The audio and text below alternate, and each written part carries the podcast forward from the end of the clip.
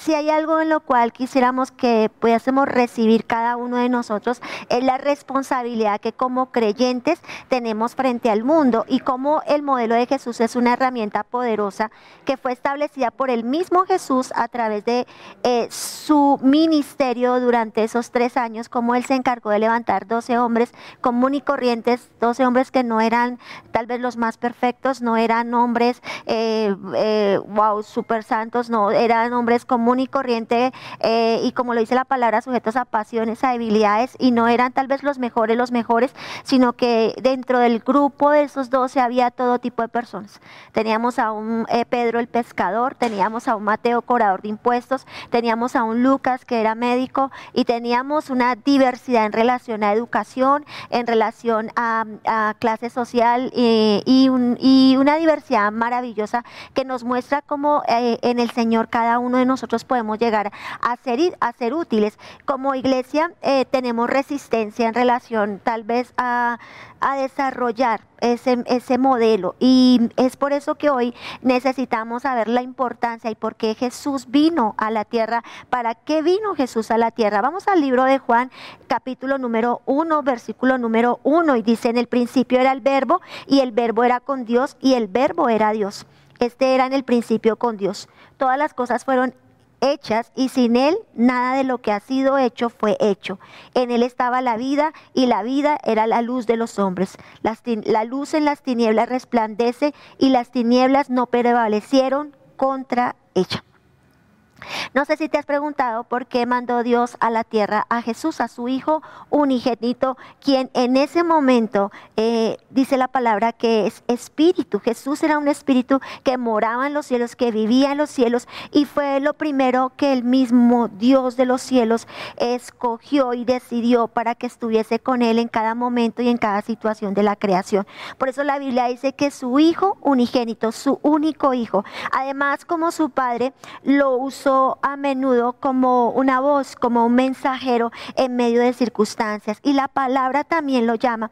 Y Jesús, eh, la palabra lo menciona como eh, una ayuda para el Dios y Padre Celestial. Y lo vemos que en cada una de las tareas que Dios Padre designó para él, entonces él las cumplió a cabalidad. Él fue enviado para hacer luz y dice en el principio el verbo era Dios. Este era en el principio con Dios. ¿De quién está hablando? De Jesucristo. Y todas las cosas fueron hechas en Él, por Él, y sin, sin Él nada hubiese sido hecho. Y es lo que dice en el libro de Génesis cuando dice Jehová Dios dice, hagamos al hombre, hagamos la creación. Está hablando de que no está solo, que Jesús estaba allí y que en cada una de las cosas y planes del Padre Jesús vivía, moraba, estaba con Él y no menos en, eh, en el proceso maravilloso de redención con la humanidad. ¿En dónde vivía Jesús entonces? Estaba allí en el cielo. Era un espíritu, vivía allí y estaba eh, allí disfrutando de los beneficios del reino, de los beneficios del cielo. Y por eso la Biblia lo llama como el Hijo unigénito. ¿Y cómo hace posible que Dios lo enviara a la tierra? ¿Cómo es que se hace posible que el Hijo Jesús del Dios Todopoderoso viniese a la tierra? La palabra nos lo menciona y nos dice que el Señor se vale del Espíritu Santo y aquí es donde aparece la tercera persona de la Trinidad.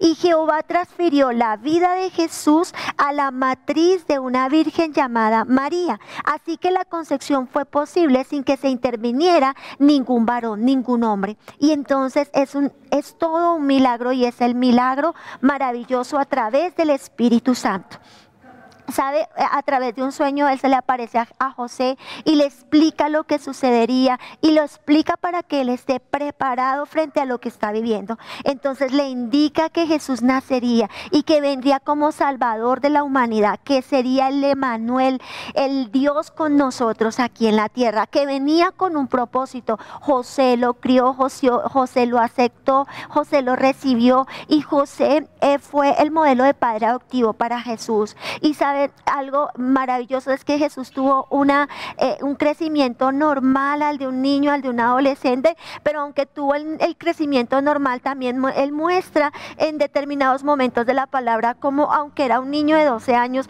ya tenía claro su propósito aquí en la tierra. Y lo que el Señor había designado sobre él. Cuando Jesús se bautizó a la edad de los 30 años, Dios lo reconoce públicamente como su hijo. Entonces allí es donde emprende la obra por la cual había sido enviado a través de quién? De ese sello maravilloso del Espíritu Santo. Y allí en Mateo capítulo 3, verso número 16, 17, nos menciona cómo a través del bautizo se hace público ese nombramiento del Hijo de Dios y cómo eh, Juan es usado para testimonio. Mira lo que dice Juan capítulo 1 versículo número 6. Hubo un hombre enviado de Dios el cual se llamaba Juan y este vino por testimonio para que diese testimonio de la luz a fin de que todos creyesen por él. No era la luz sino para que diese testimonio de la luz. No se trataba de Juan, se trataba de lo que iba a hacer, de anunciar la luz de Cristo en la tierra. Aquella luz verdadera que alumbra a todo hombre, de que está hablando del Hijo Jesucristo versículo 10, en el mundo estaba y el mundo fue hecho por él, pero el mundo no lo conoció. A los suyos vino y los suyos no lo recibieron, mas a todos los que le recibieron, a los que creen en su nombre, les dio potestad de ser hechos hijos de Dios. Y es allí donde empieza a cobrar sentido el hecho de que eh, Dios Padre Celestial enviase a su Hijo unigénito a la tierra. Y es que Él traía una tarea de reconciliación del hombre para con Dios. El plan usted y yo lo conocemos, que es a través del libro de Génesis donde nos habla de que en el principio creó Dios los cielos y la tierra, que todo estaba desordenado, pero que Dios organiza y arregla todas las cosas para tener una relación cara a cara con el hombre, que en la formación y creación de Dios para con el hombre estaba, era una, una relación y una relación eh, cara a cara, una relación audible, donde la voz audible de Dios estaría para el hombre y donde el hombre estaría cara a cara con Dios. El, el pecado nos separa de Dios y entonces es allí donde eh, sucede la gran caída. Y en esa naturaleza caída el hombre peca, se aleja y se aparta de Dios, porque lo único que nos podrá separar de Dios es algo llamado pecado. Pero vino Jesucristo para reconciliar la humanidad y Él estuvo con nosotros durante tres años, caminó en la tierra, vivió en la tierra y sabes algo, se desarrolló durante tres años en un ministerio y en ese ministerio estaba estableciendo el reino de Dios en la tierra a través de un modelo, el modelo de Jesús. Y ese modelo de Jesús no es la idea humana, no es lo que un pastor se haya inventado, no, no, no, es el modelo de Jesús establecido en la tierra. ¿Y de qué habla ese modelo? El modelo habla del servicio, el modelo habla de dar la vida por los amigos y el modelo de repente chocó, si usted se da cuenta en la palabra, los discípulos estaban esperando un rey rey con espada, un rey de guerra, un, rey violento. Pero el reino que Jesús estaba estableciendo era un reino tan violento que vencía a través del amor. A los hombres no les gustó. ¿Sabe? Yo le decía algo y es que Jesús escogió a 12 hombres común y corriente. Jesús escogió a 12 hombres con debilidades, con pasión, y no escogió a los mejores. ¿Sabe? Que los 12 de Jesús no eran los mejores. Tal vez no eran los más sabios, tal vez no eran los más inteligentes, tal vez no eran los más santos. Y tal vez no eran los mejores de aquel tiempo, pero sabes algo, eso es lo que nos muestra la diversidad de Dios, como en el plan de Dios y en el modelo del Señor cabemos todos, pero hay algo más fuerte que el hecho de que Jesús escogiese sus doce tal vez chocó a, a muchas personas, pero ahora viene el mensaje de Jesús que choca incluso a sus mismos discípulos, que le molesta incluso a sus mismos discípulos. El modelo de Jesús le molesta incluso a sus mismos seguidores y es que dice que en ese modelo lo iban a vencer a través del amor, iban a ganar a través del amor. Y Jesús les sale con una muy tremenda cuando les dice, es que mi reino no es de este mundo, yo no vine aquí con espada, yo no vine para ganarme un reino aquí en la tierra porque mi reino no es de este mundo. Yo no vine a hablarles de un reino en este mundo porque este mundo es perecedero. Yo vine a hablarles de un mundo donde si tú quieres ser el más grande, el más poderoso, tienes que hacerte el menor, el más pequeño. Si tú quieres recibir algo en la vida, tú tienes que servir a los demás. Y entonces empieza a mostrarnos, iglesia, que el modelo por el cual nosotros hemos estado hablándole todo este tiempo es el modelo de Jesús y es un modelo de servicio y es un modelo de ayuda y es un modelo de dar la vida por nuestros amigos y es, es incluso dar la vida por nuestros enemigos. Y sabe, igual, tal cual como en estos tiempos molesta y choca para muchos, es que los, las personas con las que Jesús estaba también se chocaron. ¿Sabes? Judas estaba esperando a Jesús, a Jesús el que venía violentamente con espada para ganar lo que estaba pasando. Los judíos estaban siendo oprimidos a través de impuestos, a través de, em, de, la, de la dura mano de los romanos, donde estaban subyugándoles y cobrándoles por sus propias tierras donde lo que estaban pasando era una injusticia muy fuerte, pagaban impuestos duros, costosos, y ellos estaban queriendo ser libres de Roma. Pero sabes algo, pasó algo allí muy fuerte, porque el mensaje que Judas quería escuchar de Jesús, el mensaje que el mismo Pedro y que sus propios discípulos querían oír de Jesús, era el mensaje de la guerra, era el mensaje de la violencia, era el mensaje que otros estaban diciendo, que otros estaban hablando. ¿Sabes? La, la gente que gobernaba en ese momento tenía ambición, codicia y no hace la diferencia lo que estamos viviendo. No podemos sorprendernos más, iglesia, de las personas que nos presiden, que nos gobiernan. No podemos sorprendernos más de la maldad que estamos viendo en el hombre. Algunos dicen, wow, ¿será que este virus fue creado por el hombre? Mm, lo más seguro que sí, iglesia, tal vez sí, con seguridad que sí, porque la codicia, el amor por el dinero, el amor por ellos mismos serán las señales de los últimos tiempos y somos iglesia de los últimos tiempos y dice que en los postreros tiempos habrán hombres engañadores, amadores de sí mismos, y entonces están todas las características puestas de lo que estamos pasando y lo que estamos viviendo. No nos podemos sorprender si tal vez las personas, nuestros gobernantes, se están aprovechando de toda esta situación para hacerse más ricos. Si hay personas que se están aprovechando de todo esto para acrecentar sus finanzas, no debemos sorprendernos porque es lo mismo que estaba sucediendo en épocas de Jesús. Por eso el mensaje chocó, por eso el mensaje no gustó por eso el mensaje fue perseguido, por eso el mensaje quiso ser callado, enmudecido, por eso los mismos discípulos eh, vieron a Jesús como algo raro, extraño, al decir, si alguien te golpea la mejilla, coloca la otra, y, y era muy fuerte el mensaje que Jesús traía, porque era el mensaje del amor. Era el mensaje que dice que el perfecto amor echa fuera el temor. Era ese mensaje que decía, sirve a otros. Y era el mensaje que decía, si quieres ser grande, tienes que hacerte el más pequeño. Y es un mensaje muy chocante en medio de un mundo que va pisoteando, que va acabando la vida de otros para hacerse más grandes. Que no le importa la vida, sino que sencillamente lo único que le importa son sus codicias y sus deseos. Y usted y yo tenemos un llamado de Dios a través de todo lo que estamos viviendo. Y yo vuelvo y lo repito, somos una generación privilegiada al vivir lo que estamos viviendo y al pasar esto que estamos pasando porque el Señor nos está recordando que nuestra ciudadanía no es de este mundo y que el reino que vinimos a establecer no es el reino que el mundo está esperando, no es el, no es el reino de la codicia, no es el reino del amor al dinero, no es el reino de hacernos más ricos y más y más y más y más, es el reino del amor de Dios. El modelo de Jesús es el amor de Dios, el modelo de Jesús es el servicio a otros, a estar dispuestos a dar la vida por otras personas. ¿Sabe? El Señor nos está recordando a todos nosotros porque fue que Jesús vino a la tierra. Y tal vez es un mensaje que no muchos aman, porque ese mensaje se trata de muerte. Era necesario que su estadía en la tierra fuese corta y que muriese. Fueron tres años de, de, ministerio, 30 años de preparación. Sale a los 30 años al ministerio y a los tres años de ministerio Jesús es crucificado, porque el fin de Jesús no era la tierra, el fin de Jesús era su comienzo, el principio. Lo que dice el libro de Juan, en el principio era el verbo y el verbo era con Dios y el verbo era Dios. Y este era el principio con Dios y todas las cosas fueron hechas. El no es ese, ese de repente, esa respuesta que estamos esperando para aquí en la tierra. El Señor no nos llamó a almacenar aquí en la tierra. El Señor claramente nos dijo, no os hagáis tesoros en la tierra donde la polilla y el hollín corrompen, sino que nos debemos hacer tesoros allí en el reino de los cielos. ¿Y cómo hacemos tesoros en el reino de los cielos? Nos hacemos tesoros sirviendo, ayudando, siendo respuesta de Dios para otras personas. Y ese es el desafío que Casa 6C tiene al pasar este tiempo y al vivir este tiempo.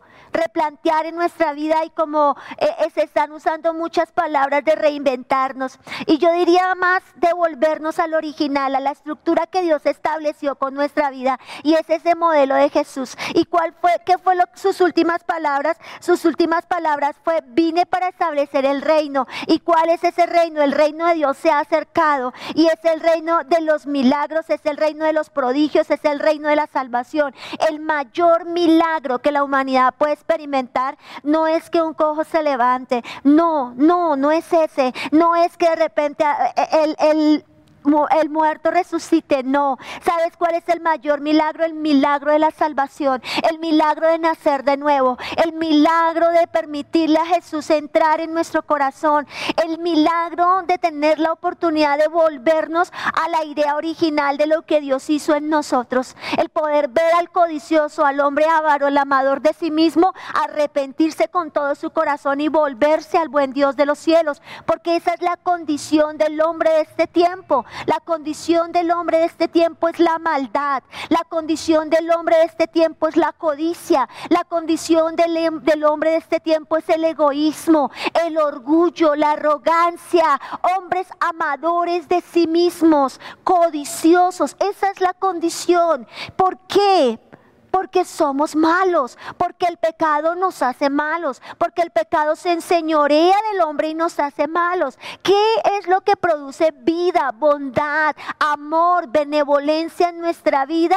La obra del Espíritu Santo que es restauradora, que restituye, que nos vuelve a la idea original, que nos reconcilia, que nos hace hijos de Dios. Dice que Él vino a los suyos, pero los suyos no le recibieron pero que ahora hay una oportunidad para todo aquel que en Él cree, para todo aquel que en Él anhela de llamarse hijo de Dios y podemos tener una reconciliación con Dios. Y entonces dice la palabra, más a todos los que lo recibieron, a los que creen en su nombre, les dio potestad de ser hechos hijos de Dios, los cuales no son engendrados de sangre, ni de voluntad de carne, ni de voluntad de varón, sino de Dios. ¿De qué está hablando? Nuevo nacimiento, salvación a través de la, del Hijo Jesucristo.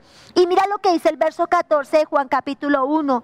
Y aquel verbo fue hecho carne y habitó entre nosotros y vimos su gloria, gloria como del unigénito del Padre, lleno de gracia y de verdad. Y Juan dio testimonio de él y clamó diciendo, este es de quien yo decía, el que viene después de mí es antes de mí, porque era primero que yo, porque de su plenitud tomamos todo y gracia sobre gracia, pues la ley por medio de Moisés fue dada, pero la gracia y la verdad vinieron por medio de Jesucristo.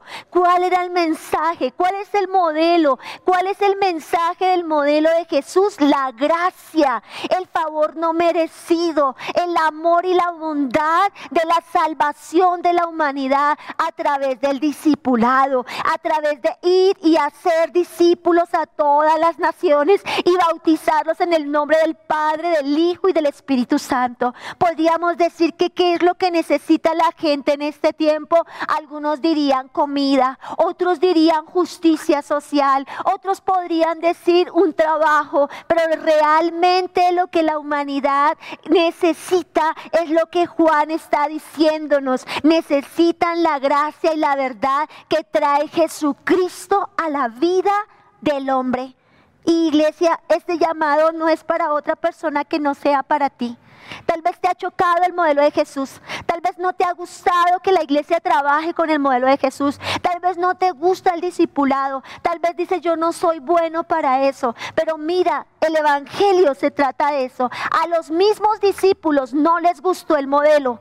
A los mismos discípulos incluso no les gustó el mensaje porque el mensaje que Jesús traía era mi reino no es de este mundo, mi trono no es de este mundo. Yo no vine a establecer una guerra, yo vine a establecer una paz que sobrepasa todo entendimiento y es la reconciliación del hombre con Dios. Allí empieza la verdadera paz, cuando estás en paz con Dios. Y este es el llamado para ti, para mí en este tiempo, levantarnos en el discipulado, levantarnos en el cuidado de las personas, levantarnos a través de dar la vida por otros en este tiempo, de orar por otras personas, de sembrar el mensaje del amor. A los mismos discípulos no les gustó tanto que hubo un Judas que dijo, no me gusta el mensaje e incluso no me gusta el mensajero. Y entonces vendió al mensajero por unas monedas. Pero fue tan fuerte lo que pasó en la vida de Judas que al mirar a Jesús no encontró otros ojos que no fuesen los ojos del amor, porque la esencia del Evangelio de Jesús es el amor. La esencia del modelo de Jesús es el amor. A los discípulos no les gustó. Tal vez ellos querían ser los protagonistas de una gran liberación. Tal vez ellos querían ser los grandes precursores del momento. Pero ¿sabes qué les dijo Jesús? Quiere ser grande hasta el más pequeño.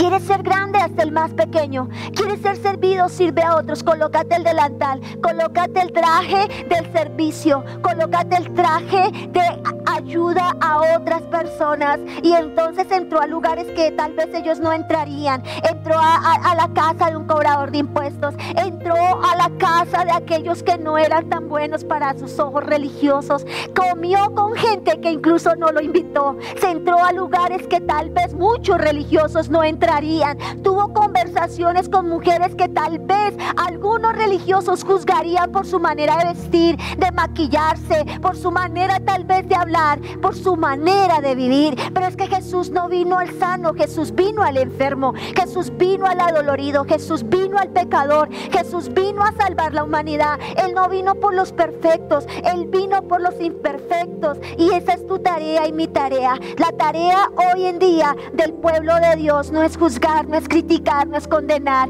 Nuestra tarea es la gran comisión, modelo de Jesús, modelo de servicio. ¿Quieres ser grande? Iglesia 6 ¿quieres ser grande?